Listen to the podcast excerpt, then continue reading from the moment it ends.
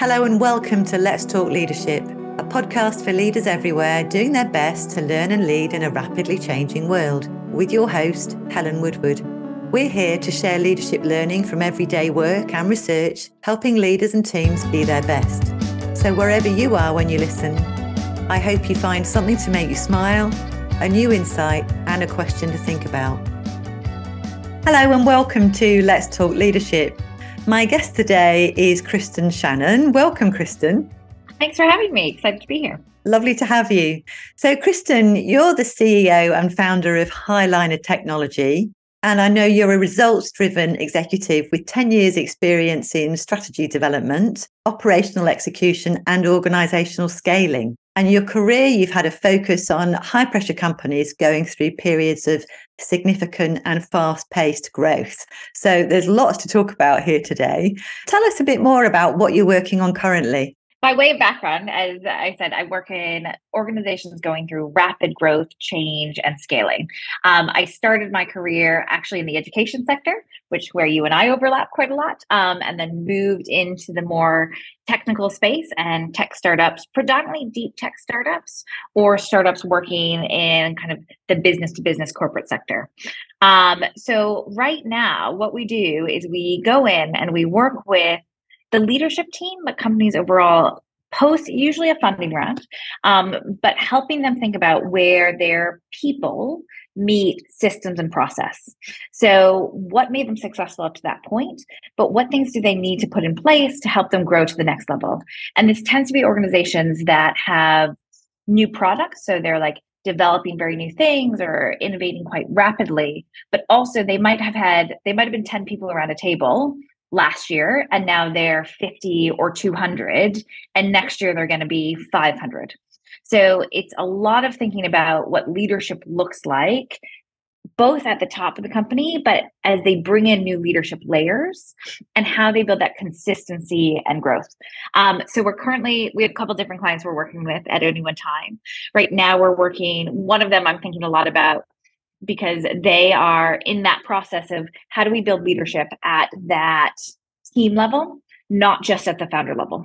Because they were smaller before everything could run through the founders but how do we actually make our teams build not just management but leadership in those areas and help them align the whole company not just their individual teams which is a problem we see and talk about a lot with a lot of our companies. Sure sure. And that's kind of the engine room of leadership isn't it? Exactly isn't it, of company leadership? It's the team leaders, it's what's going on there that makes such a difference to productivity. Definitely. So so tell us about your education and your early career, because as you said, you started off very much in the education sector. So tell us about that.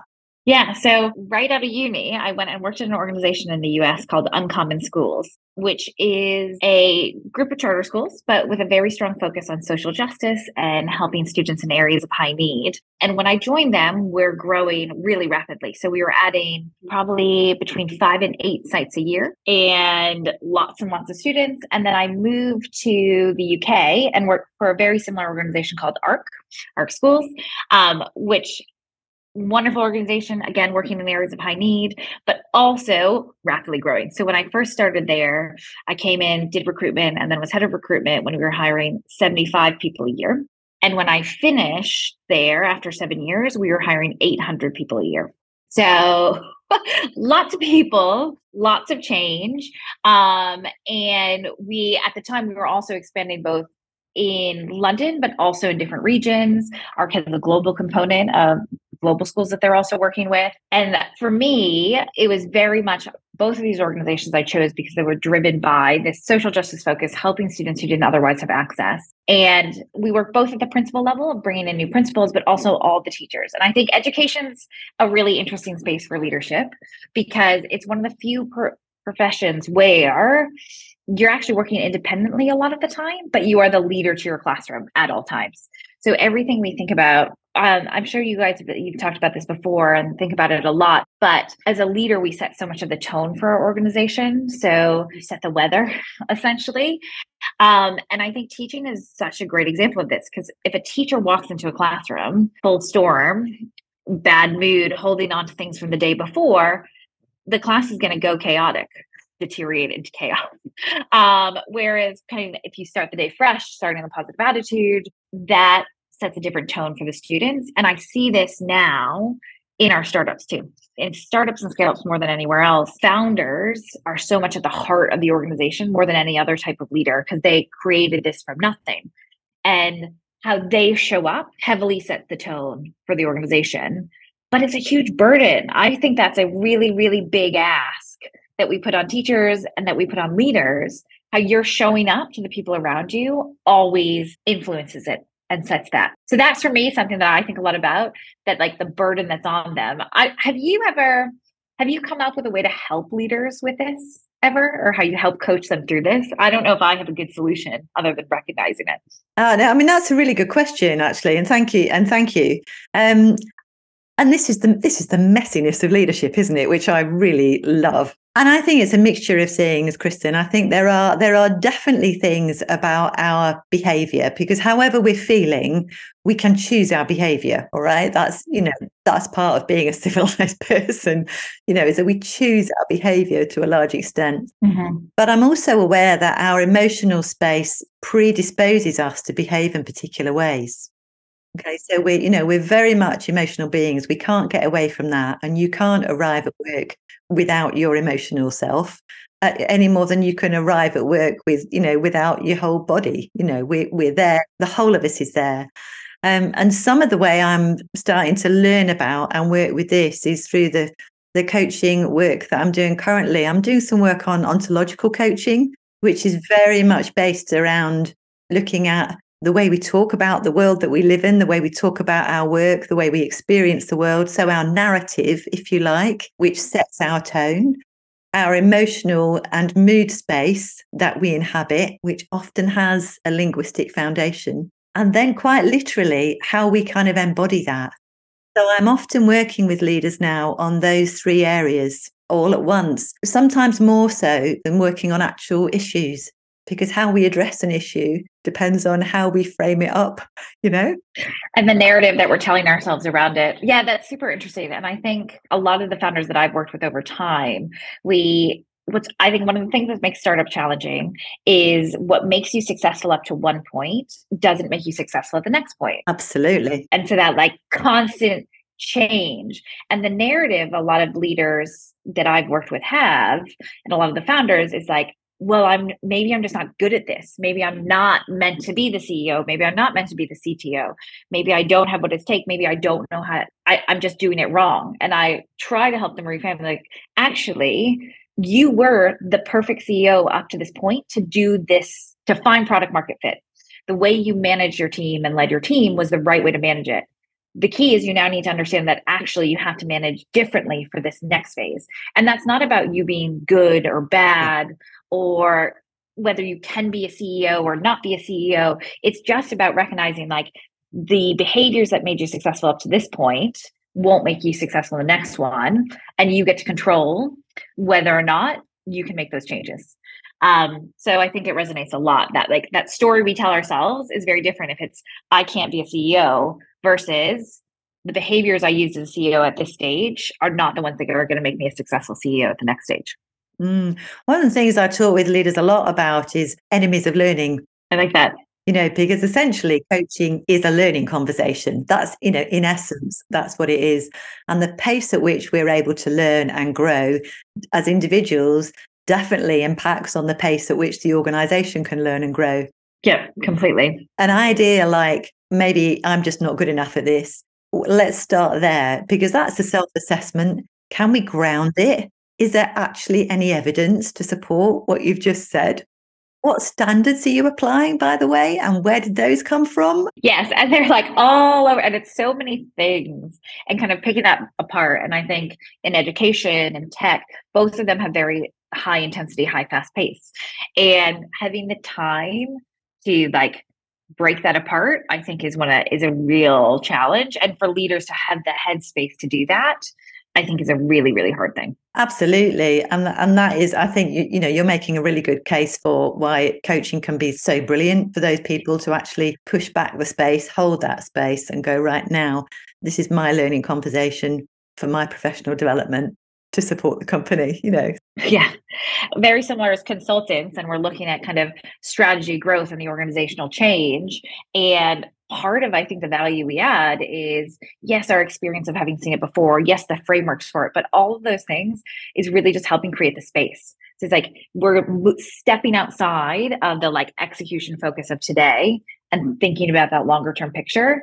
And you need to create some like really strong space to be able to do that with the number of things that are flying at you from all directions. Mm, absolutely. Absolutely. So let, let me take you back to the kind of high growth recruitment issue, which I know is a, is a thing for schools and startups and multi academy trusts. Um, so you had really high growth at Ark, but for anyone, there's a challenge about how when we grow rapidly, how do we keep consistency as that team grows with the people that we're bringing in? How do you go about that? Consistency and consistency under pressure um, when you're growing at that pace. So I think there is the, and again, startups and education, I, I'm going to keep saying this, but there is so much similarity because if you don't hire a role, at a school, well, you don't have a teacher in front of a group of students. Like secondary, slightly different. You might change the timetable, but fundamentally, like you have a gap that must be filled. And in startups, it's similar. Like the pace at which you need to execute every day you don't have someone in that role, the harder it gets to execute. And so that is just an enormous amount of pressure to get someone in, whoever it is, fill the role no matter what. And so I think a lot of the work we do in terms of thinking about consistency, one has to do with codifying. So like what is actually our standard? What are we what are we really looking for in this role? So what does that role need to accomplish? What strategically do they need to hit? But like objectives and what do they need to execute on? What kind of characteristics? So how do we codify culture and values and how we're assessing for that i think is really important. So having that framework set first be like this is what we know we want. And then you have to have extra mechanisms in place. When push comes to shove when you're like but maybe this person could be okay. So we knew we said what we wanted.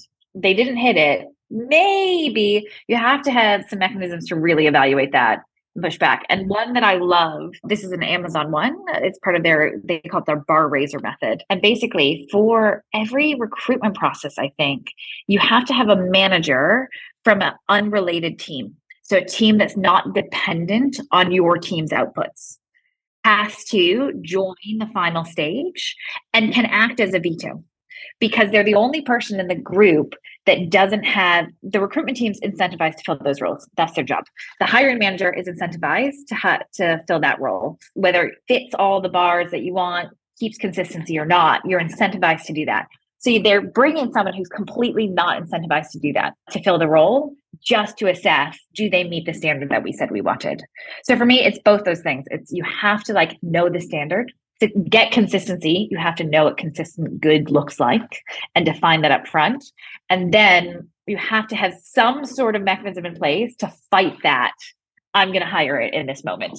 The recruitment team acted as like as really close partners to the schools, and sometimes we helped in that and being like having an outside perspective, and also the perspective of like we know there are other candidates that can help fill this, so you don't have to make that compromise. And then sometimes other leaders did it for each other too, giving a voice to the like I'm going to hold the line on this role, mm. I think mm. is really important. Mm, that's really helpful to know. That's really helpful to hear. And I love the idea that that person has the power of veto as well. It feels like a big jump. And I think not all organizations can be like, I'm going to hand over the veto power away from the hiring manager. I've seen some startups, they do this like essentially the founders hold this role for a very long time, which has pros and cons, can create a huge bottleneck. Um, but I for early hires, I think actually it is useful to have like that really firm. Um, and then as you get later, you kind of scale that with this bar raiser process. It's an interesting one. It takes a lot of commitment. The organization has to say, we really care about this to be able to do that. Mm, absolutely. Absolutely. Okay, so sometimes, despite our best efforts, we still make a mishire. Um, and it may be the right person in the wrong role or the wrong person for the organization or a clash of culture or worse, someone who, for the wrong reasons, wants that job. Yeah. I'm guessing that with the number of hires you've done, there have been some mishires. So, what did you learn? yeah. What did you learn through the mishires? Oh, I think, as you said, there's different types of mishires. Sure. I, I think it's really useful to think of it differently. And there have been, I think the first thing, my first category of mishires is just not aligned to the role. And I found the thing I've learned from that is how much recruitment must be a two way process and how much I think recruitment processes need to set expectations for the person coming into the role and they can understand it. So I think for the first, the biggest set of mistakes, like you want someone in the role. So you want this amazing candidate, you think. So you don't really tell them what the role is that well. So you just paint like everything's through rose colored glasses. You're like, oh, yeah, we can make that happen. That will work. That will be fine. Sure, sure, sure, to get them on board. That never ends up well because there's just such a misalignment to what you actually need done versus what that person was expecting to do that that often goes quite wrong. So I'm a big believer in like knowing what you need. And if you are changing the role for a candidate, which sometimes happens, a phenomenal candidate, actually change the role. Don't expect you need to hire the thing that you wanted originally to. Don't expect that actually, oh, I'm sure they will morph into that. So for me, the biggest one is like make sure you're clear in the recruitment process about what the role is. And I like to like questions, I frame my questions also giving them information about what the role will look like. So I want you to answer this question about past behaviors or challenging situations related to pace because we're currently working at this kind of pace and that's why so I'm trying to constantly give them more information about what it's really like even and particularly around the negatives because I want them to know when they're in it. So I would say that's like my first big learning is the number of times I used to be like, sure, we can adjust. Yeah, we can make it happen. You can't. You have to be clear about what you need. And then the other one is like, yeah, sometimes we just mishire. Like we don't, you can't properly assess everyone and get it right. Some people are acting not in everyone's best interest and might be trying to be deceiving you, but sometimes also you just like you're miscommunicated. So, like, I'm thinking you're saying this, but you're really saying that. And it's just not working out. And I am a big believer of like very quickly sharing, like, this is my expectations. They're not being met. Can you meet them? Giving people chances, but being like as fast as possible, you have to be very clear on what's not going right. And if it doesn't work, you quickly have to make that clear to everyone and find a different path. And sometimes that path is out of the organization. But that's why, I mean, our mechanisms around probation and things like that, I don't think probation should be a box ticking exercise. I think it's one of the most important things that organizations do because A, it helps set someone up to be successful more quickly. Good induction is like, probation is really to me about induction. Like, good induction will pay dividends. But then also, it gives you very clear a very clear cadence of having those honest conversations about performance. Um, so yeah, two different sides of it, but it's like be very honest about what the role actually is. I guess it's the same answer, and then be very honest about how people are doing in that role. I am big on like direct and clear communication. Yeah, and there's and there's there was that lovely moment where you talked as well about miscommunication, how we hear what we want to hear. Yeah, you know, and we make assumptions about what we're listening to. It's so much. That's that's really really really helpful. Thank you, Kristen. A good example of that is my favorite question to ask an interview is when someone uses a piece of jargon, just say, "Can you explain what that means to me?" And we don't often ask that question because we it makes us look stupid to ask that, um, or we assume it does. But in truth, I remember doing teacher recruitment and the number of vice principal or like senior leadership roles that were like, I really care about teaching and learning, teaching and learning is core, da da da da da. And the number of times I'd be like, stop the interview and be like, can you just explain what teaching and learning is? And that was where we found all the good information. But actually, yeah, if I didn't ask that follow up, I'm just hearing oh they i care about teaching and learning they care about teaching and learning perfect um, so i like going deep on the explain the jargon to me the simplest question often is the most illuminating so, Kristen, um, one of the things we like to leave our listeners with is something to make them smile. Um, I'm guessing with the number of interviews you've had, you've had some ones that have made you smile. Do you want to tell us about one of your funniest interview experiences? Sure. I feel like I've had a lot. Um, let's go with one for like the education half of the crowd. Um, I was interviewing a um, a fairly senior leader, so I think it was like a VP, that kind of level of role. And we were he was doing really well and like uh, answering really strongly and we had actually been really unsure if to even take him forward to first round of screening and the reason was because his school had gone from outstanding to requires improvement in two years uh, which that's big to, mm. for that to happen as uh, mm. you and most of your education side listeners will know i said uh, we weren't going to necessarily bring you forward to interview for this role because of that can you is there a reason why this happened though? Because the rest of your CV so strong, all your answers have been so strong. Can you, can you give me some explanation and understanding of this? And he said to me, he goes, You're not going to believe what I'm about to tell you. So feel free to Google it after because I swear it's true. And I was like, Okay, I can't wait for this one. He goes, Our school was in a pool for the lottery and we won. and yeah. So all the teachers in the school had won a major lottery jackpot and became like hugely wealthy overnight. and they were like lovely committed staff so they had stayed on to the end of the school year as you would. But actually they just had like the vast vast majority of the staff reasonably so at that point in their lives and careers retired. So they had to restaff something like 70% of the school in a year. Oh, well, good story. I was like, yeah, you're right. I don't, I am going to Google this. This sounds so unbelievable, but you're so sincere about it. And I, I did check. It was completely true.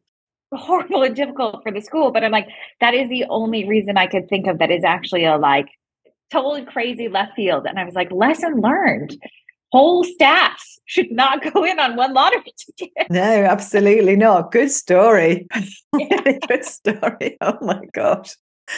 Oh and dear. The school then, like the next year, the school went back up to good. So it was just like a short rebuilding period. So good news for the students, and they they got it back in the right place fairly quickly. But I was like, yeah, I just you're right. I wouldn't believe this, but it is absolutely true. Really, really funny. Really, I mean, sad, funny, great. Like such a mixture of things. Oh my gosh. Yeah, yeah good story.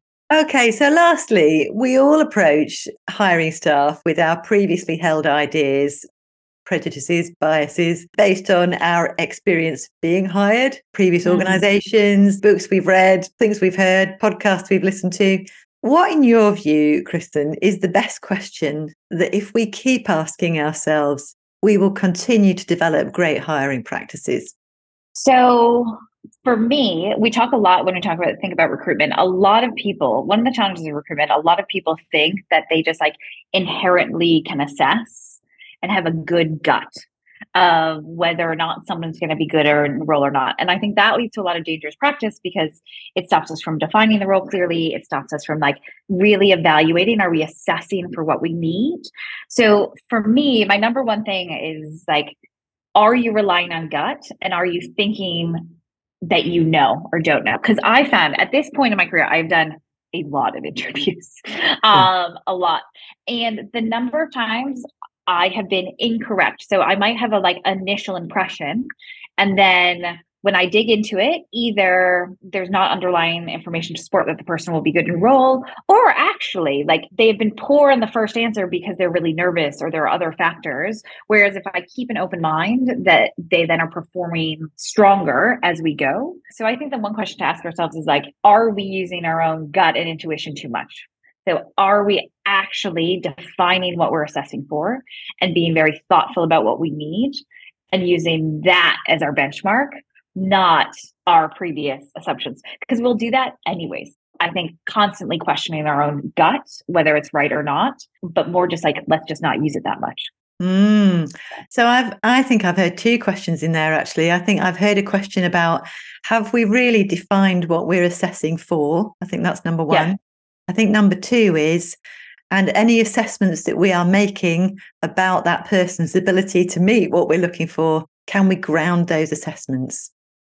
And can we ground them in objective versus subjective? Mm-hmm. Um, and I think this is really nice. It goes back to your point about like the language you're using and the and how we speak. I know um, a CEO of a very large um, startup definitely now a scale up past startup.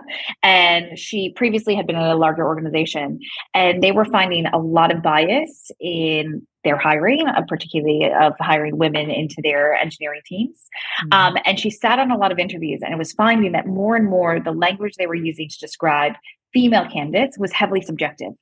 Um, so whereas when they would describe male candidates, they were heavily objective, like the experiences they had before, the scores they had gotten on the test, mm. the what they said in the answer. So the problem statements they were saying. Whereas when they were talking about the female candidates, they were like, "I'm not sure if she's the right fit." We're not. They were just using very open ended. And she went to every hiring meeting, I think for at least six months, if not a year, and she brought a bell. And anytime she heard anyone using subjective language to describe a candidate, male or female, just any subjective language, she'd ring the bell and be like, not useful. And I just loved that. Like, A, I can't believe that she did was so focused and was able to fit that mm. many into her, mm. sure, very busy schedule.